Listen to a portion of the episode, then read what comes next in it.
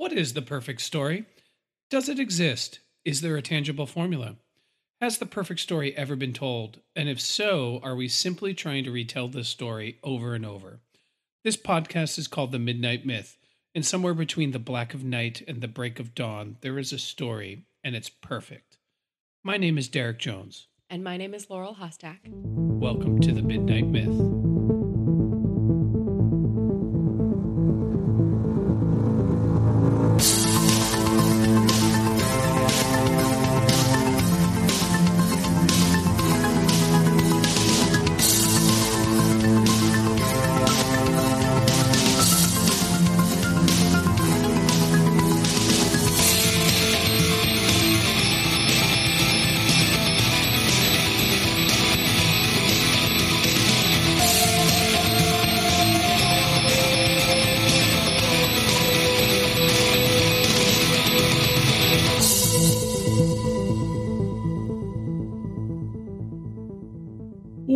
Back to the Midnight Myth, everybody's favorite pop culture podcast where we analyze and inform you on the history, mythology, and philosophy that bubbles up into our popular storytelling. I don't know if you can tell, friends on the internet, but I am very excited to be back with another episode this week. I'm really enthusiastic about this subject. We are going to be discussing a brand new show that just debuted on Amazon Prime. I think it's more of a one shot miniseries. I don't know if it'll be a longer serialized uh, show, but uh, we'll see what happens. Called Good Omens, based off of the book written by Neil Gaiman and Terry Pratchett of the same name. And we're going to be diving deep, deep, deep into the End Times. This is a, uh, a television series that is either 30 years or 6,000 years in the making, depending on how you look at it. The novel by Neil Gaiman and Sir Terry Pratchett came out 30 years ago, and uh, this collaboration was so special to have these two great gods of the fantasy genre and uh, who have such incredible senses of humor come together. Neil Gaiman describes the collaboration as Michelangelo asking if you want to help him paint a ceiling. So uh, I'm so grateful that this story exists and that it was finally made into a television series, which I know was a dying wish of Terry Pratchett as well. So before we go anywhere, I just want to dedicate this episode and this discussion to the memory of Sir Terry Pratchett uh, who passed away in 2015 from complications from Alzheimer's. Uh, and I just want to throw all the respect and love in the world on what he was able to do for the fantasy genre and all of the contributions that he made to literature over the years and over a wonderful career. Well said. So, before we dive into this episode, there are a few large caveats. One, if you haven't seen the show, um, I would highly recommend watching the show before listening to this podcast because uh, this will be a no holds barred, spoiler filled discussion on the themes of the season one of Good Omens. Um, and two, I hi- if you haven't seen it yet, highly recommend it. It is a sheer delight. Very rarely do we watch a show and instantly feel like we have to talk about it. Most of the time, we let things ruminate we like to let it sit there. We like to really reflect on it, maybe watch it a bunch of times. As soon as we were done with Good Omens, Laurel and I looked at each other and we're like, we're podcasting about this ASAP. Yeah, absolutely. And other caveat here, we are going to be in part discussing themes related to the book of Revelations and the Christian religion. I myself am not a Christian. I am not even really a religious person at all. I describe myself as an atheist with the heart of a spiritual person. That's a weird combination because life is weird. That being said, we're going to look at the book of Revelations from a historical, from a mythological, and a philosophical lens, not from a literal lens. This isn't done to tell anyone that believes that the book of Revelations is gospel well, it's literally in the gospel, but if it uh, it's not done to offend or to injure or to belittle anyone's beliefs, but this is the lens that we take to all literature, and so the book of Revelations will be no different. I appreciate that disclaimer. Thank you. And with that being said, I think I'm ready to roll up my sleeves and get to work here. Amazing. So before we get started, make sure if you want to get in touch with us, you hit us up on social media. We're on Twitter at The Midnight Myth. We're on Instagram at Midnight Myth Podcast, and we're on Facebook. You can also head over to our website for more information and more content. That's www.midnightmyth.com. What are you going to find there? You're going to find blogs. You're going to find uh, some of our sources and inspiration for our episodes. You're going to find a link to our merch store where you can get Midnight Myth tees, where you can get sweatshirts, where you can get mugs.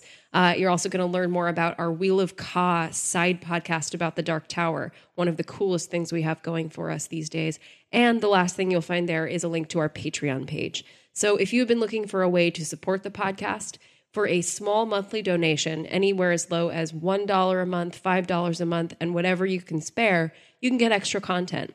That'll be discounts on merch or uh, extra episodes and additional stuff as you go. So if you want to help us out, make sure we can keep making the Midnight Myth. Definitely consider supporting us on Patreon, buying some merch, or just visiting our website and letting us know how you feel, giving us your feedback. And just a huge podcast digital hug to our current Patreon subscribers. Thank you. Money is a precious resource, and the fact that you've given any of yours to us to create this content is just absolutely amazing. So, thank you from the bottom of my heart. Bless you. And with that being said, let us talk about Good Omens. The show just came out. It is very fresh in my mind, it's fresh in everyone's mind. But we'll do just the most basic of basics of recaps. Sure. The show takes place and follows the lives of one angel named Aziraphale and his best friend and counterpart, the demon Crowley. They are working together to try to thwart the coming of the Antichrist, who will usher in the end times and bring about the end of the world with a final confrontation between the forces of heaven versus the forces of hell. This goes horribly wrong in delightful and funny ways. There are lots of other interesting side characters, including um, A witch hunter. a witch hunter and A a, witch? witch? who fall in love. And it's just an absolute pure delight. You have everything from the demon Beelzebub to the archangel Gabriel to the voice of God narrating the entire story. But the crux of it is is that there is a angel and a demon who over the years eh, through their blessings and curses on planet Earth have developed at first a sort of functional relationship where they kind of cover for each other with their quote unquote head offices with heaven and hell when uh, they feel like slacking off a little bit and then based off of that uh, relationship have become the best of friends and they realize that they actually like humans and they like living on the world and they don't want the world to end then there is the antichrist adam who that they are trying to thwart him coming into his full powers Yeah, wonderful. and they successfully do thwart the apocalypse They sure do. They do. Al at the very end, they get together. Turns out Adam is just becomes a regular kid, and he uses his magical powers of the Antichrist to deny that Satan was his father, and it kind of magically wipes out all of the bringing about of the end times, and life on Earth goes on peacefully. And Aziraphale and Crowley get to continue to be friends, And a nightingale sings in Berkeley Square. but nobody hears it.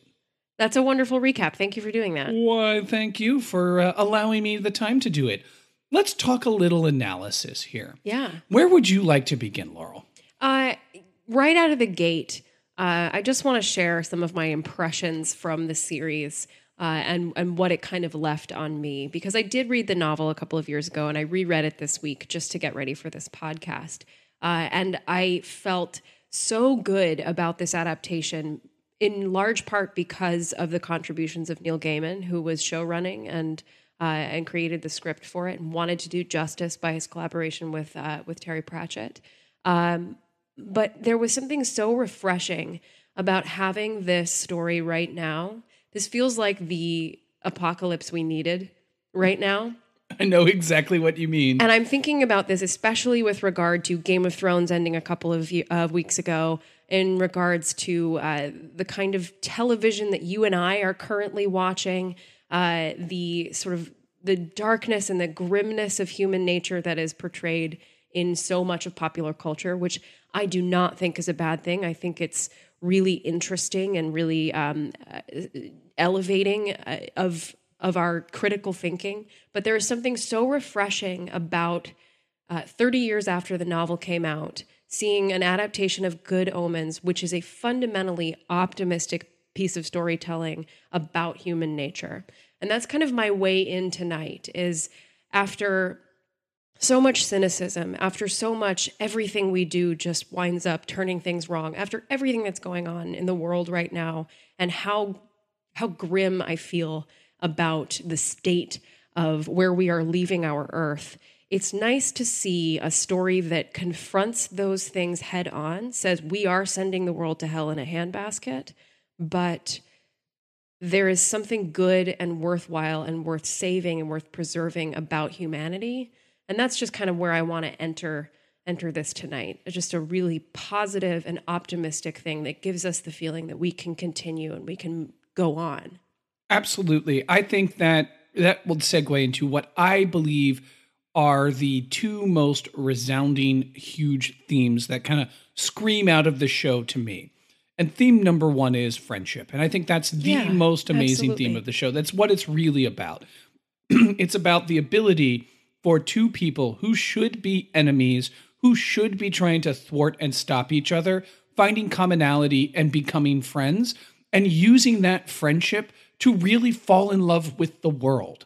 Yeah. Based upon the fact that they're friends, they're not really doing their jobs of cursing and blessing, which means they kind of get to hang out and really enjoy humanity. They really enjoy being alive. They enjoy people. They enjoy being angels and demons, certainly, but they don't want to return to either hell or heaven for eternity.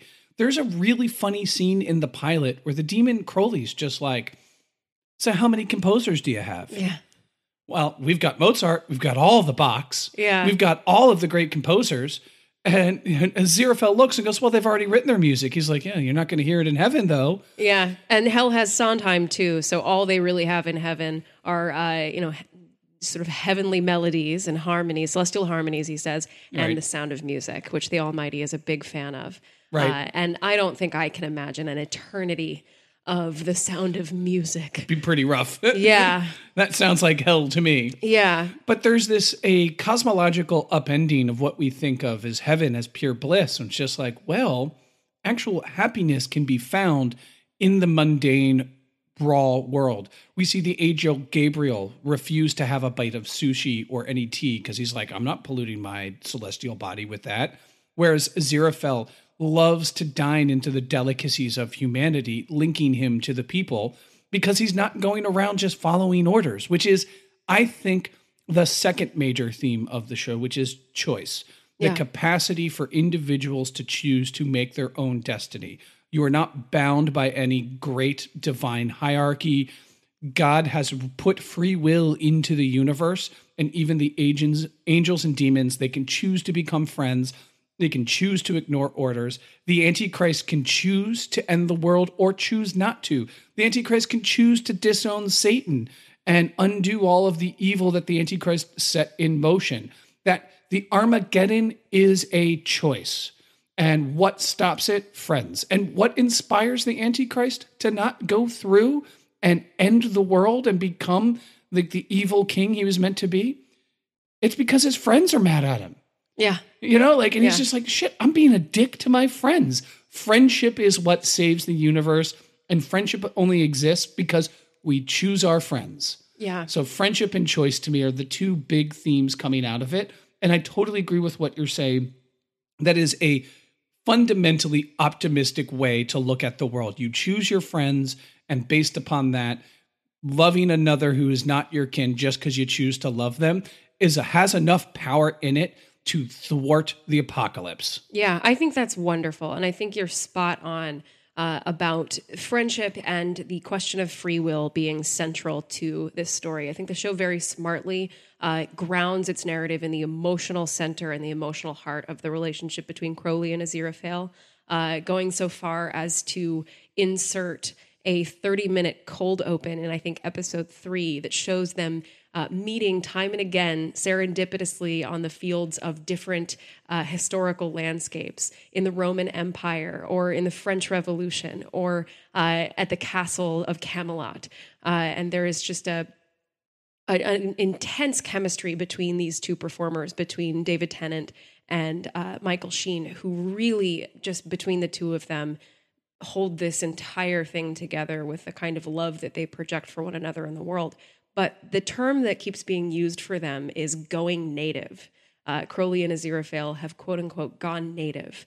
And I think that those themes of friendship and free will come together very much in the idea of worldliness, of, uh, of humanism, of viewing uh, things that are earthly as not sinful necessarily, as not uh, agents of temptation, uh, but as the true and great pleasures of the universe, whether that's dancing, whether that's sushi, whether that's answering machines or driving your favorite car. Both of them have grown these attachments to things that are uh, created by individual human will. They've both grown these worldly attachments, and in so much religious scripture, worldliness is condemned. Uh, you want to strive for uh, heavenliness. You want to strive for your life to be more godlike, more ascetic, uh, more immaculate, so that you can achieve the great pleasures of heaven. But between the two of them, especially for Aziraphale, coming to terms with the fact that the worldly pleasures, the things that you get after you take the bite of the apple, things that you get after you choose to not stay in the garden, are the things that are worth living for. All right, so allow me to pivot. I had a, a fundamental question that I wanted to answer in preparation for this podcast that I focused all of my research on this podcast. And I wanted to filter everything through this. Okay. What's the deal with humans and the end of the world? Right? What's the deal with Armageddon? Yes. Why? Why the end of the world? Why do we fantasize about it? Why do we prophesize about it? Why do we write about it? If one just looks at the amount of movies where they are either about the apocalypse or post apocalyptic, there's a huge, huge market in terms of our um, media appetites in film. Yeah. There's plenty of TV shows. One could say the entire zombie genre is part of the post apocalyptic genre or post apocalyptic narratives. I found a sociologist by the name of Adam Polsamy. I said that so horribly wrong. He had a theory that he studied post apocalyptic literature of the last 10 years, which would include film and television and books, and came up with the idea that in a post apocalyptic narrative, they don't even give reasons for the apocalypse. It's just assumed the apocalypse happened. People have been so baked into the idea of the apocalypse that when you're doing a narrative about the apocalypse, you don't really need to explain why the or how the apocalypse happened because people are like, "Oh yeah, of course the world ended." Yeah, that's really interesting. It's certainly not the case in every single uh, you know instance of a, an apocalypse narrative, Sure. but but certainly you can think about uh, zombie movies and and so on and so forth as like, yep, this is the wasteland that we live in. We may have a flashback or two to show you what things were like before, but it's just the given circumstances that the world ended because that's what worlds do. Consider Interstellar, for example. Yeah. They don't really say what happened. Everyone, it, presumably, it's about global warming, but you they never actually say that specifically. Yeah. The world's ended. There's no more food. Everyone's going to die. We accept that as a given, and that's the start of the narrative. Yeah. Well, so there's a few connecting threads here. I found in my research that generally speaking, nearly every culture, religion, or mythological system has some form of an apocalyptic narrative. It's one of the few most universal aspects of how humans have interacted with each other on either a ritualistic or mythological um, level. Um, there are two fundamental types of apocalypses. So one is a cyclical apocalypse, the other is a linear apocalypse. There are, and there are differences between the two. A linear apocalypse takes all of human history from the beginning, or all of the world's history from the beginning to one straight line where it ends. Once it ends, that's it, over, apocalypse. Christianity has a linear view of the apocalypse. Once the book of, the prophecies of book of Revelations come to be, the world ends, the good souls are in heaven, and hell is defeated. Then there's cyclical. Cyclical has apocalypses that happen and that will constantly re happen. For example, Hinduism. In Hinduism, we are in the fourth age. There have been three worlds before ours. Each has had an apocalypse which has ended. And in the ending, a new world is born out of the old.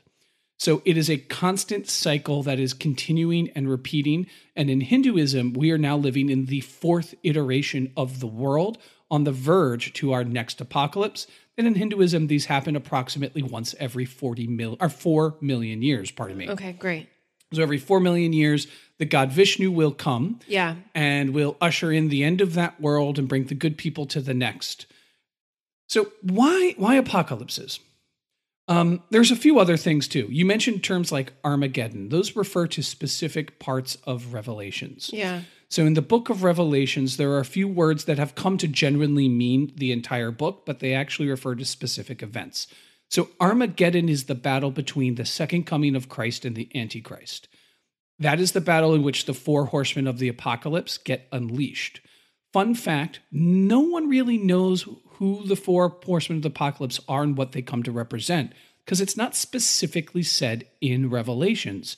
The show has them as death, famine, pollution, and War. War, sorry. Yeah, blanking on it. And they are motorcycle riders. And then Armageddon um, is the Greek name for the fields of Megiddo, which is the battlefield on which this battle is uh, supposed to be fought, at least according to the book of Revelation. But then Armageddon itself has come to uh, be synonymous with apocalypse. Correct. It means the end of the world, but it specifically is referring to that battle. Right. That book of Revelations prophesizes that Jesus will win.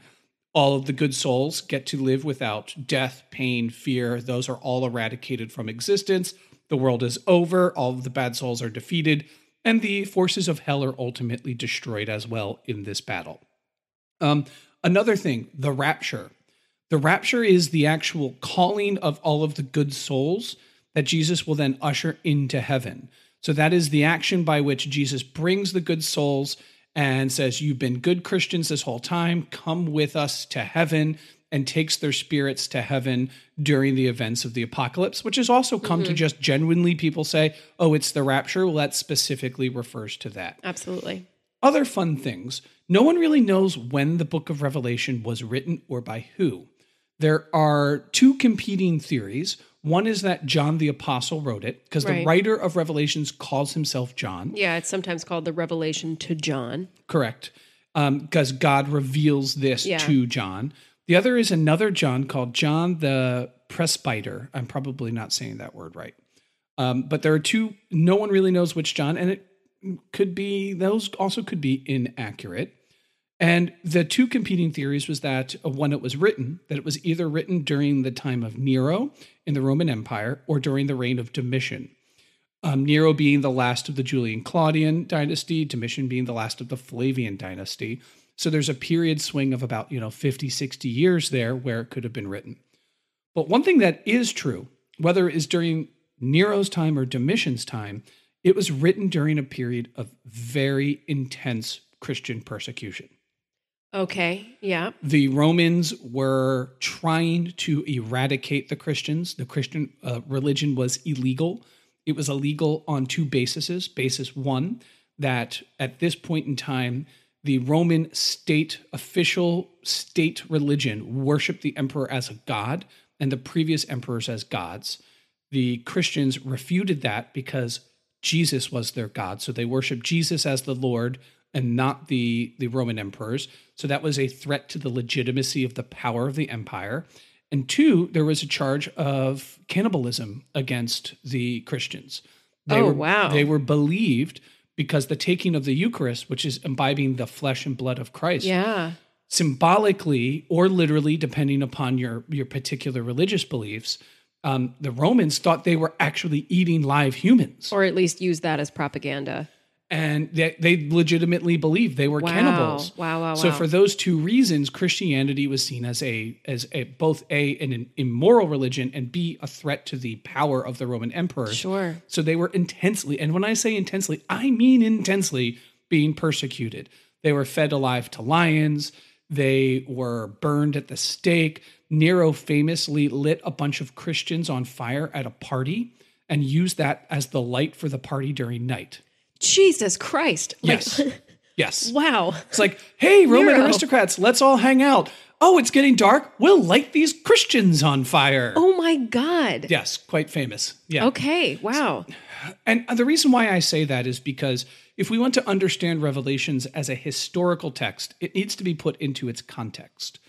To the Christians at the time, they believed, well, let me back up here. Central in most mythological or religious end times is the idea that humans are acting in an immoral way, out of whack with the divine order of their God or gods. And based upon that displeasure from their failings morally, the apocalypse is then bred, and that is what brings it apart. Yeah. So as you were saying that, as you were providing that context, the historical context to when the book of Revelation was was probably written, that was really helpful for me in kind of understanding the key to like what's the deal with all of this apocalypse literature. Because if they were undergoing major persecution at this time and felt like they were being stamped out or felt like the powers that be were attempting to end their world, then that kind of anxiety uh, it, it is natural that it that it breeds, and that feels very close to why we may continue to uh, tell these kinds of stories because we are so concerned with the patterns that we see changing in our in our universe. That well, must be the end times.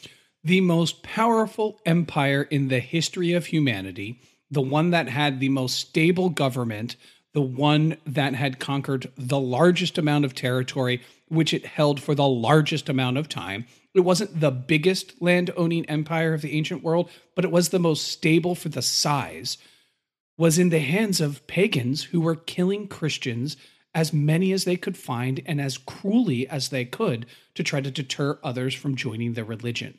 If you're a Christian in this time and you believe there is a direct link between the moral behavior of most people and the propensity and possibility for the world to end, you're like, well, this is it. This is it.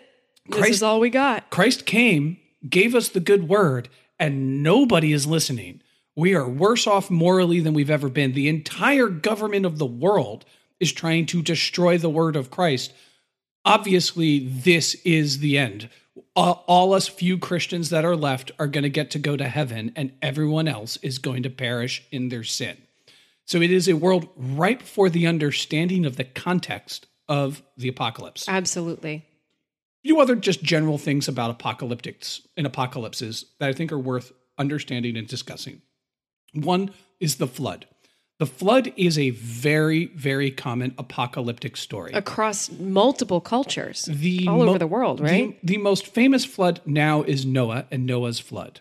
However, the first written form of the flood was about 2,000 years before there was ever a, an Old Testament ever written in ancient Assyrian on a cuneiform tablet. Cuneiform is a form of ancient writing, for those that don't know, that puts the writing onto clays. And it talks about a great flood. The flood and the flood narrative is all about the God, God, or gods having created humans are really pissed off at them. They're overbreeding, they're not praying, they're not moral, hence they decide to wipe them out with a flood. Floods exist also in the cosmology of ancient Greek mythology. In ancient Greek mythology, there are certain ages, one of which is the Bronze Age. So there's the Gold Age, the Silver Age, the Bronze Age, the Age of Heroes, and then the Iron Age. Just getting worse and worse. Those are those are all the ages. Yeah. The Bronze Age is when Zeus was pissed off at all the humans and killed them all with the flood, which brought about the um, Age of Heroes, which is the age of Heracles Right. and Perseus and all of them. Very cool. Ancient Hinduism has a flood narrative. It's everywhere. Yeah. The flood is a central part. Now, in most mythological systems, not religious systems, and the distinction would be a religious system has a book that's written down that says this is how we all collectively worship and practice, where a mythological system has stories which are passed typically verbally, sometimes they can be written down, and there's no set orthodoxy in how you worship or, how you pray or who you pray to. Most mythological systems have cyclical apocalypses. They don't have linear. And in most mythological systems, the apocalypse already happened. The flood was the apocalypse, and there's no mm. future end. Mm. The apocalypse happened, it flooded, everybody died. The gods agreed to never do it again. Let's all worship them, thank and be good so they'll never repeat this. But they promised as long as we're good, this won't happen again. Christianity is unique in that it has the past apocalypse of the flood, but also a future apocalypse in Revelations. Yeah, I was just going to ask about this as you were saying that. I was like, yeah, bringing this back to good omens, we obviously saw Crowley and Aziraphale present before the flood, both kind of feeling sort of anxious about it. Like, does the Almighty really need to do this? Does does the Almighty really need to test them to the brink of destruction? Um, but then knowing that there is, uh, you know, a continuation of the ineffable plan toward Armageddon uh, is just a really interesting and, and unique fact about the the uh, theology of Christianity. Definitely. Um, I found in my research, I found that, oh my God, I'm blanking on this website. It was a really awesome website that broke down different chapters of the Bible. It was a Christian website into really interesting, this is what people think, really good summary. And I meant to write it down and I didn't, so I'm an asshole. But I found four different interpretations, genuinely speaking, of revelations that exist Okay, among theolo- theo- theologians. The first is the preterists, and I might not be saying that right. They understand revelations as exclusively in its first century setting. Most of the events of revelations to them have already happened.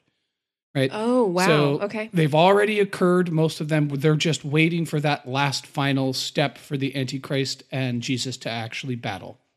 Then there is the uh, historists that take it as describing the long chain of events. Okay. So every single one of those things, it's a long change or a historical account of human history.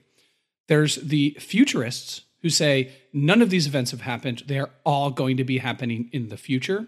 And then the idealists who view it as symbolic pictures of timeless truths over the of the victory of good over evil.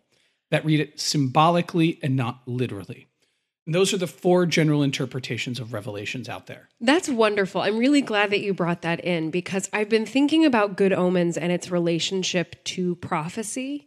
Uh, because we we started out by talking about how free will and choice are a major theme of this uh, of this novel and of this uh, TV series, and it absolutely is. But we also have a wrench in that, which is that we have a very nice and accurate set of prophecies by a, a witch from the 18th century named Agnes Nutter, who has created this set of like extraordinarily specific and granular prophecies that once you look back at them came true uh, 100% of the time. Uh, the big one that keeps getting pointed to within the television series is uh, in the year 1984, an apple will rise that no man can eat, according to Master Jobus. So it's very clearly pointing out that Steve Jobs is going to create Apple Computer and it's going to blow up. The problem with the prophecies, though, is that they only really make sense after the fact because they're written by somebody 300 years ago who had no idea what the world of the future was going to look like. And it was left up to her descendants, uh, ending with Anathema Device, who is, is now the, the scion of this line, trying to interpret them uh, as she goes. And so there's an interesting relationship to how we interpret these uh, revelations or these prophecies that we have been handed. Uh, Agnes Nutter sort of standing in for a kind of Nostradamus, a kind of comic Nostradamus, and realizing that we can only truly interpret uh, the accuracy of prophecies after the fact. So I love that you delineate those uh, people who think that some of the things of the book of Revelation have already happened and that we're on this path, and some who think, it's all in the future or it's all symbolic. At the end of the day, according to Good Omens, whether or not the prophecies come true, the actual message I think that's being peddled here is like, what are you going to do with it? What are you going to do with your life? And at the end of the story, Anathema burns the next book of prophecies where the saga continues because it's more important to her to feel like she is in charge of her own actions, to feel like she is motivated by something other than a piece of paper. Well, she doesn't want to live her life As a professional descendant. Yeah, exactly. Yeah. She wants to be a person, so she chooses to burn that Yeah. book of prophecies and not know the future. Yes. So, um, you mind if I rewind a little bit? That- Absolutely. you- I just wanted to share that little uh, That- little it- piece because that, was- that set me off. Amazing because I th- I still don't know if I'm closer to the answer of my question That's of fine, why yeah. the apocalypse. Yeah. So the other the one other aspect about general apocalypse myths and religious systems is that some also culminate in a battle. For example, in the Norse in Ragnarok, Loki leads the giants and all of the enemies of the Vanir and the Asir, or the Aesir, pardon me, the forces of Asgard otherwise, in a glorious battle. And then in it, the last two gods alive, Heimdall and Loki, battle to the death. And Loki thinks that he has finally ended the world, and Heimdall sees two humans are still alive, yeah. and that it will actually continue. It's just the end of this era.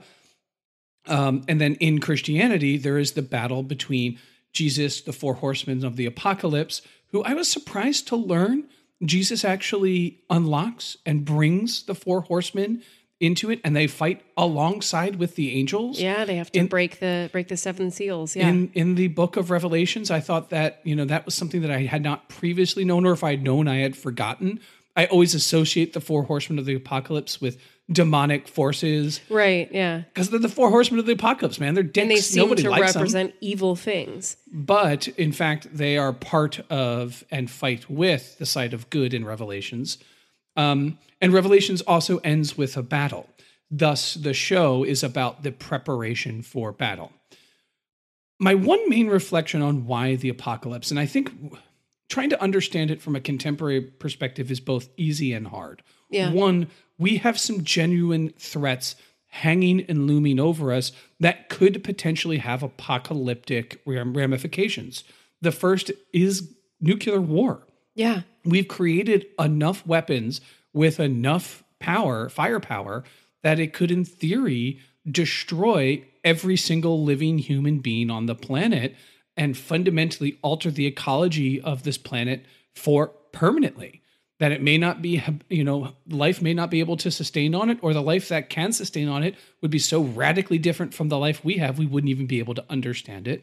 So there's that threat. Then the other main threat that we're seeing is from, you know, global warming and global climate change. Oh, I thought you were going to say Thanos. And Thanos. I mean, come on. Obviously. Yeah. the rise of Thanos. No, but from global warming. Yeah. You know, the fact that the climate is changing, and some theorists are out there predicting that we may not be able to have food in the next 150 years. Right. Because the climate could change and it could get so hot that we won't be able to feed ourselves. And that could potentially lead to the collapse of human civilization and the end of life on Earth as we know it. So we have these tangible, real th- anxieties and threats that it's one filter to say, why apocalypse? Well, we're living under the shadow of it, and it feels like we're up against the precipice of it. But I think if we back up, because there wasn't, you know, nuclear war back in ancient Assyria, there wasn't global climate change to the ancient Hindu. These are modern threats. And apocalypse and the narratives and structures around the apocalypse predate our current problems. So, why the apocalypse? Why the apocalyptic narrative? I have a theory, and it's relatively untested, but it takes us back to understanding mythopoetic thinking. Now, we've talked about this on the podcast before. Mythopoetic thinking is generally considered pre logical thinking.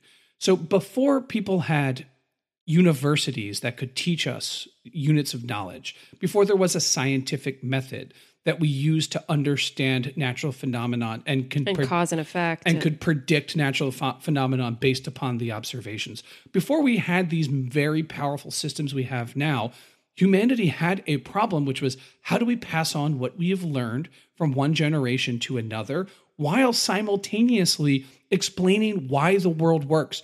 And the world working from the flood of the Nile, why that happens, to why there's a king and you're not the king. These are things that people need to know. And the mythopoetic thinking was the answer that describes the world in non logical terms, in mythological terms and poetic terms. So there are songs, poems that you use that people memorize, that they sing to pass from one generation to the other. And there are myths that explain natural phenomenon and how they predict natural phenomenon. Ancient people were fucking smart. They were really smart. They Yeah. built they built some of the structures that are still some They're of the greatest standing, structures yeah. ever built in the history of humanity. That's from the pyramids to the Great Wall of China. These are amazing human accomplishments. They were smart and they understood patterns. They recognized and saw patterns in the world. These patterns were generally described in mythological terms, but it was everything from understanding the seasons to the stars.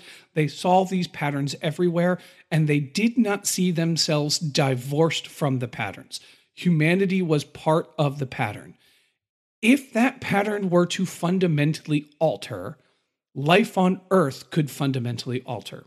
Specifically, we'll go back to ancient Egypt because it's the easiest to understand. The Nile flooded seasonally. When it flooded, it would then retreat and it would leave rich deposits of mineral soil, which the Egyptians could then grow. Their life was based around the flood of the Nile and then feeding themselves based upon that. Then they would have half a year where everyone farmed, the other half of the year, everyone monumentalized. They built palaces and temples and pyramids and all the cool shit we know today. That pattern was very important to the ancient Egyptians. Should that pattern get disrupted, their entire way of life would be disrupted. So, how did they preserve that in a mythopoetic sense? They sacrificed to the gods that made that pattern happen.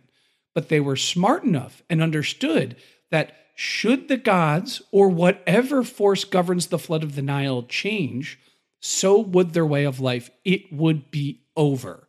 And they were smart enough to realize that not every pattern is permanent. Hence, you get the idea that once we do something or something happens that changes this regular pattern, we're going to have famine, we'll have war, we'll have all of the negative consequences. And since they weren't divorced as individuals or as a society from these patterns, they're like, how can we ensure these patterns keep going? We pray. We worship our uh, we worship um, Osiris. We'll make sure we bury the dead with dignity. We will make sure that we preserve the patterns in our life because our lives are linked to the patterns of the cosmos. I'm listening to this with a little bit of envy and a little bit of sadness because although we have made so many great advancements in logic and reasoning and science and understanding of the world around us, it seems like we've grown a distance from our uh, role within the natural world. And so while I listen to you talk about how ancient people felt that they had as much of an effect on the patterns of the natural world as individuals as any great uh, supernatural force. I think that we, uh, moving forward, have have distanced ourselves from that responsibility and have stopped seeing ourselves as links in that chain. And so there is something interesting about uh, modern apocalypse narratives that remove like human responsibility from it or from our daily lives that removes us from feeling the responsibility for ecological disaster or uh, climate change or things of that nature. And w- seeing good omens unfold, it absolutely emphasizes the power and the importance of individual will in uh, averting and in changing the necessary conditions to uh, to avoid the war, to avoid the apocalypse. But it makes me yearn for that kind of mythopoetic thinking that sees uh, all of us as important links in the chain that lead to the conditions that end the world. Well, that's cool. I want to just urge caution. Yeah. It is best to not romanticize. No, of course. You know, it, because romanticizing it, I mean, these are people that fundamentally they worship the sun absolutely as a god, right? Yeah. Like, and something that's patently not true. And while they saw themselves, and I think you're correct that the contemporary view about humanity and its relation to nature very much stems from the idea that humanity is separate or Right, above yeah. or not connected. And I do fundamentally think that, that that is not a good way to look at the world. But we should look at ourselves as part of it. I don't necessarily think we should revert back to being mythopoetic. Absolutely not. It's just a something crueler, that harsh world. yeah, it's just something that I was thinking about as you were explaining that. I was like, yeah, we should reflection. start to re- remember that we are part of this same system, and every action that we take uh, leads to uh, greater consequences. Right. But I think that's where the mythological and religious roots of the apocalypse is. It, it roots itself in mythopoetic thinking that at some point there is some kind of a force, whether it is a god, multiple gods, uh, you know, a demon, something that could disrupt the patterns that are necessary to sustain life in the ancient world, because this would happen. Life is chaotic. As much as they saw patterns, they also saw chaos. The gods could get mad and the earth could move and break apart, you know, like, and that's not something that they were able to understand or predict. And because of that, they saw and intuitively realized that things could radically change here. And if they do, life could be really hard, if not impossible. I think that's the root of why apocalypse. And I think we carry that with us today. Um, you know, I think now we see instead of, hey, let's have reverence for these patterns in the natural world and link them to our religious rituals. Now I think we have created our own version of that in you know man-made potential catastrophes. And it's telling that the uh, the apparatus of Armageddon, the uh, the tool that the armies of good and evil plan to use to enact the end of the world is nuclear war. Uh, is a man-made uh, evil that they are planning to detonate towards each other uh, in order to end civilization. So I think that's very telling that it's that kind of pattern that they fall into.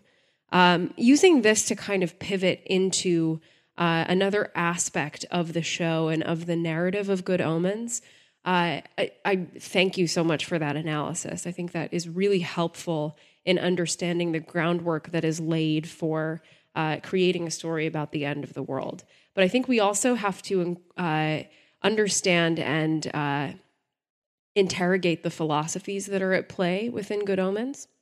Let's do it. Awesome. I love me some philosophy. You sure do. And I think a lot of them go hand in hand with uh, those ideas of the apocalypse. So if we're talking about uh, understanding patterns of the natural world and ascribing sort of divine uh, foreknowledge to them or ascribing, uh, you know, a, a God who moves the dial, who is the one who floods the Nile or who is the one who makes sure that you know we don't all get swept up in a great flood that is worldwide, uh, then we have to look to some of the great philosophical and theological questions that are being asked within Good Omens and that are asked among religious people and non-religious people alike every single day.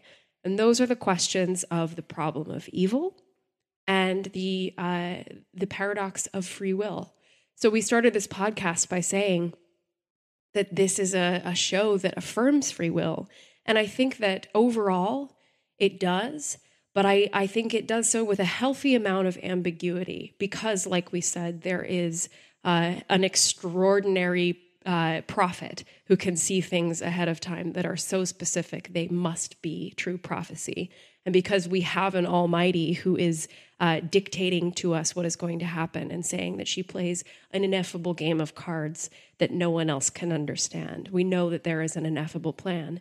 And yet, we are on the ground with the players who are in the dark room, who have no idea what the dealer is doing. Uh, so I think there is a lot to explore in terms of those philosophies. Yeah, let's do it.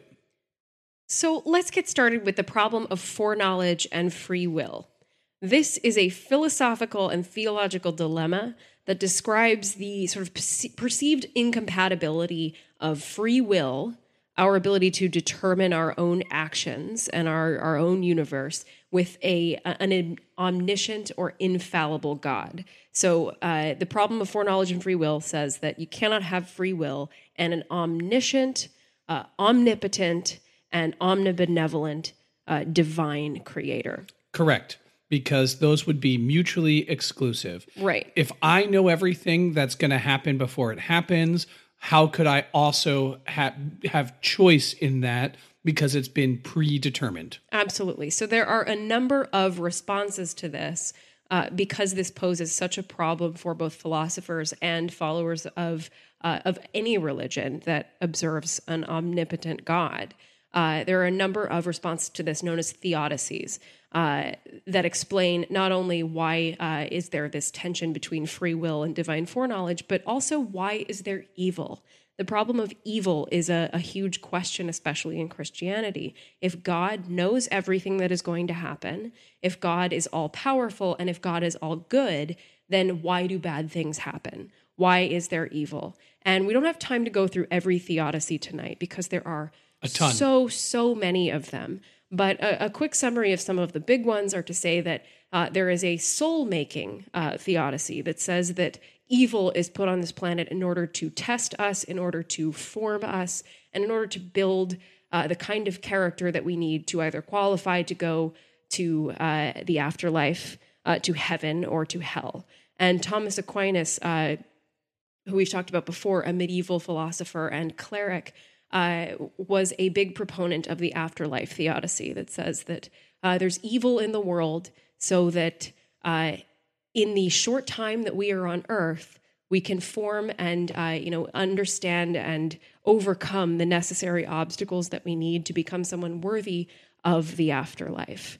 Um, but these aren't always completely satisfying. And so one of the uh, one of the most one of the best known theodicies is the free will defense that says that there is evil in the world because God tried to maximize the amount of good in the universe by giving all of his or her creations uh, free will, the ability to determine their own actions. And so this created a necessary amount of evil because, in order to say that a person is good, they have to have had another choice. In order to say that a person is free, they had to have been able to do something else in that situation.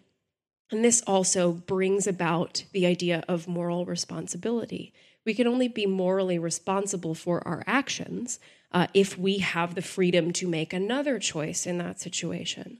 And our boy Thomas Aquinas again said that we needed this idea of free will. He defended this because without it, then there is no purpose of sin.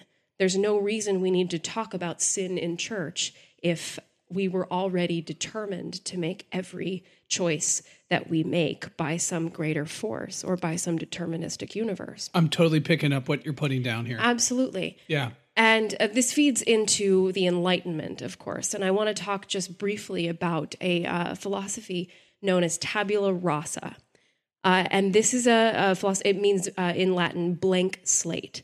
So this was, uh, we can trace this all the way back to Aristotle in his discourses on the soul. But this is an epistemological theory that is uh, opposed to innateism. And it says that the human mind does not possess any knowledge or any predisposition when it comes into existence. Innateism, on the other side, would say that the human mind possesses innate knowledge or inherent knowledge or predisposition. So proponents of tabula rasa tend to come down on the side of nurture in the nature versus nurture debate. So while I say the earliest roots are in Aristotle, we can also track it through the early Stoic school, and then it becomes uh, best known in the theories of John Locke, who is the father of liberalism. He's an Enlightenment philosopher who is an empiricist, uh, who basically says that every knowledge, everything that we know, comes from sensory experience. John Locke is also the intellectual forefather of America. He wrote that the function of the state is to preserve three things Life, liberty, and the, property. and the pursuit of property, which was adopted by Thomas Jefferson, but he changed property to the pursuit of happiness. Absolutely. Which is why they call him the father of liberalism. Absolutely. So John Locke is one of the most influential philosophers in human history.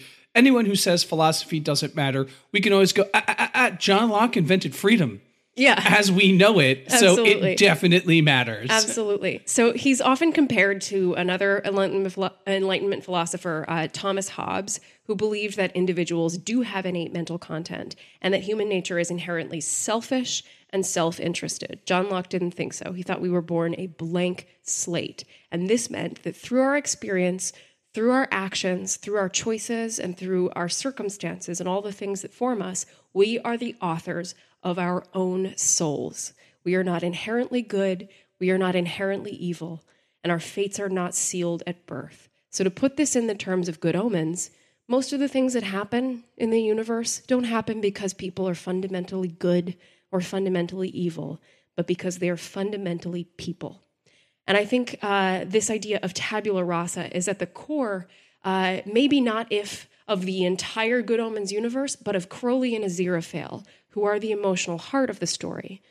Both of them believe, because they have been on the ground for so long with humanity, that there is at least a chance when you put the Prince of Darkness, the adversary and the destroyer of kings, as a baby on this planet, that there is a chance to steer him in a different direction than what's been laid out for him by prophecy, than what's been laid out for him by uh, scripture and these 6,000 years of forming this world. Yeah.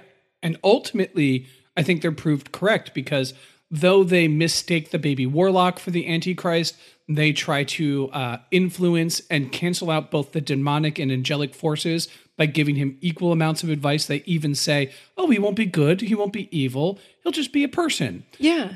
It turns out normal. It turns out all they needed was Adam to be raised by normal people Yeah. for him to just grow up and become a normal person. Right, and for him to be raised by uh, by a father, for him to have a, a mother and a father in the room who both uh, offer attention and who both uh, you know are are giving of love.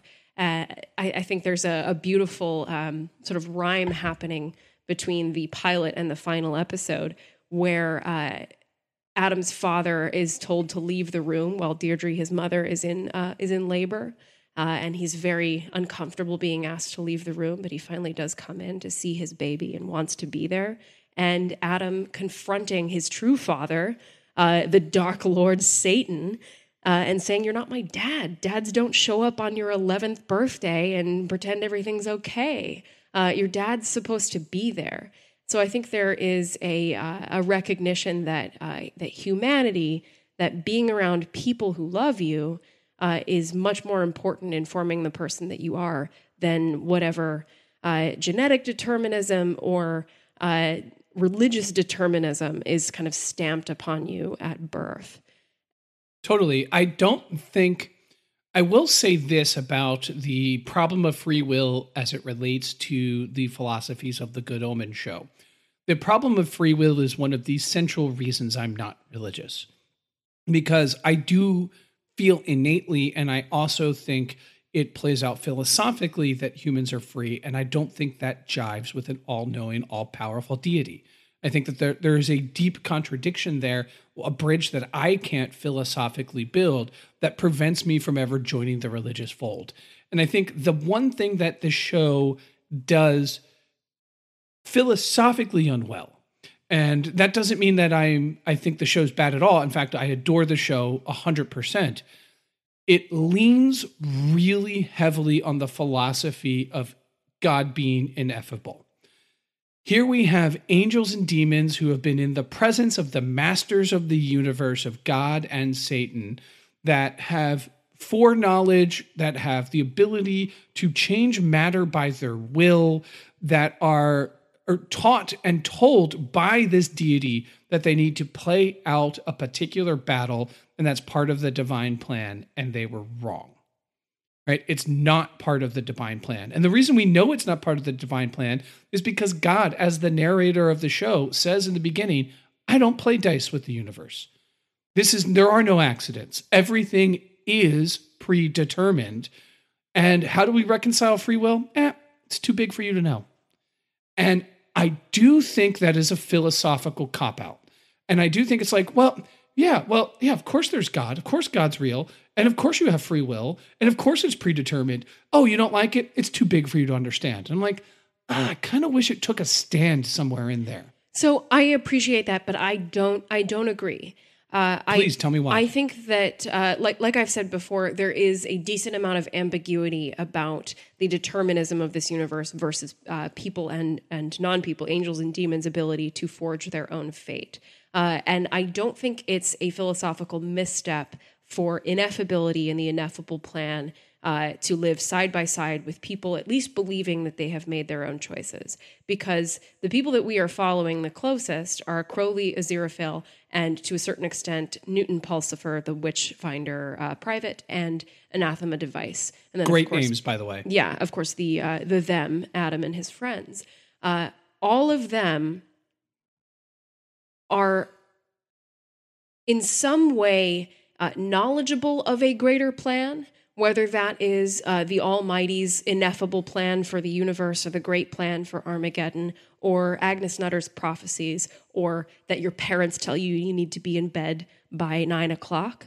All of them are conscious of this greater plan by greater beings, and yet all of them are, uh, at least to their own perception, internally motivated by a desire to not let the universe end and have the best summer of their lives. Like they are all motivated by a love of humanity, by a love of each other, by a love of their friends and their families.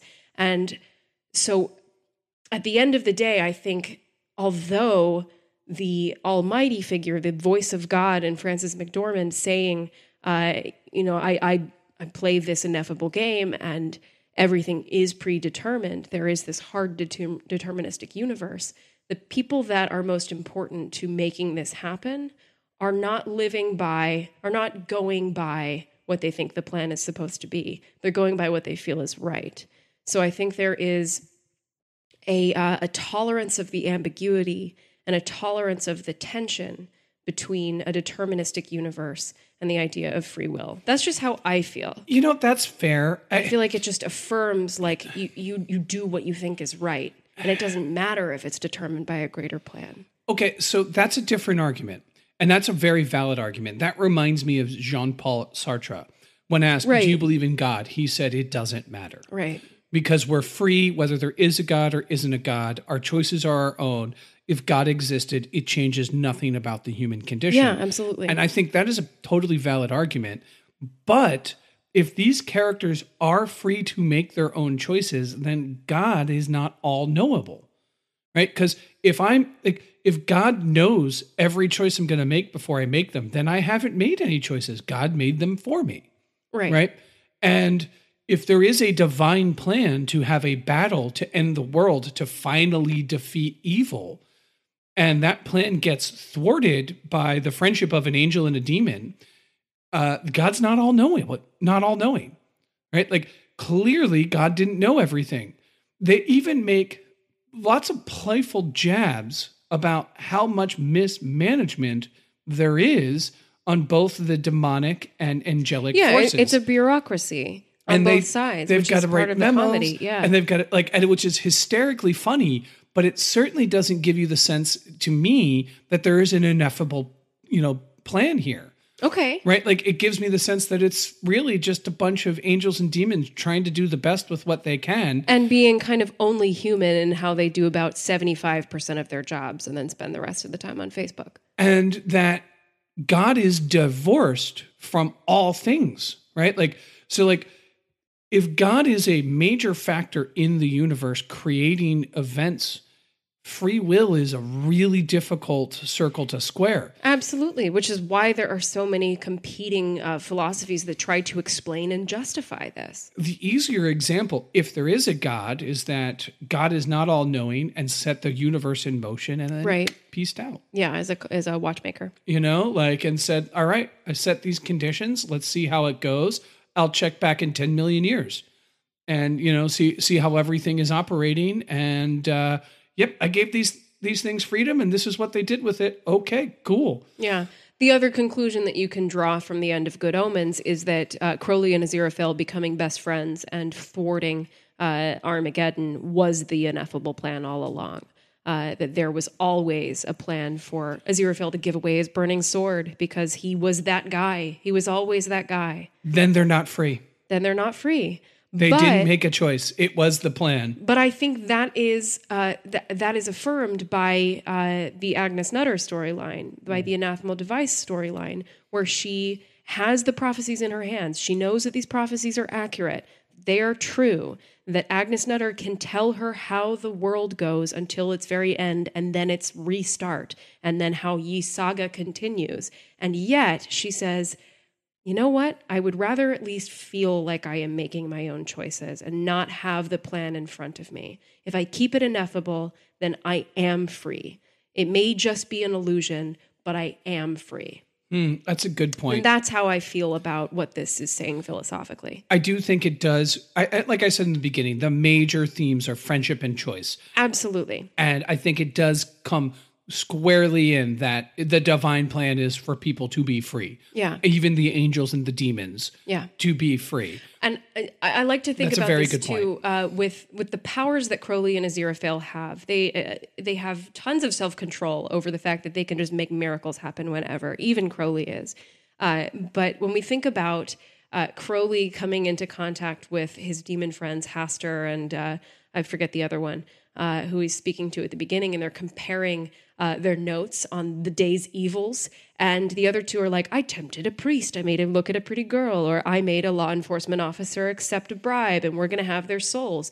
That's very much the two of them being like, we can change this person's decisions and we can make this person think and feel a certain way. And Crowley's way of exerting evil and disseminating evil into the universe is to bring down mobile phones in London for half an hour so that low grade evil just spreads out as people get frustrated for half an hour and take it out on each other. So even Crowley is so much more.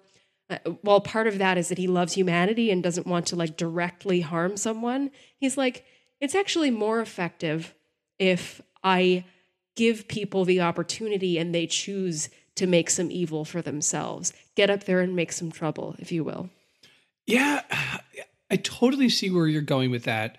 Counterpoint to it is that if Crowley ends the cellular network for 30 minutes and that inspires people to do evil, which gets more souls for Yeah. Satan, those people didn't really choose, did they? Well, that's they were influenced.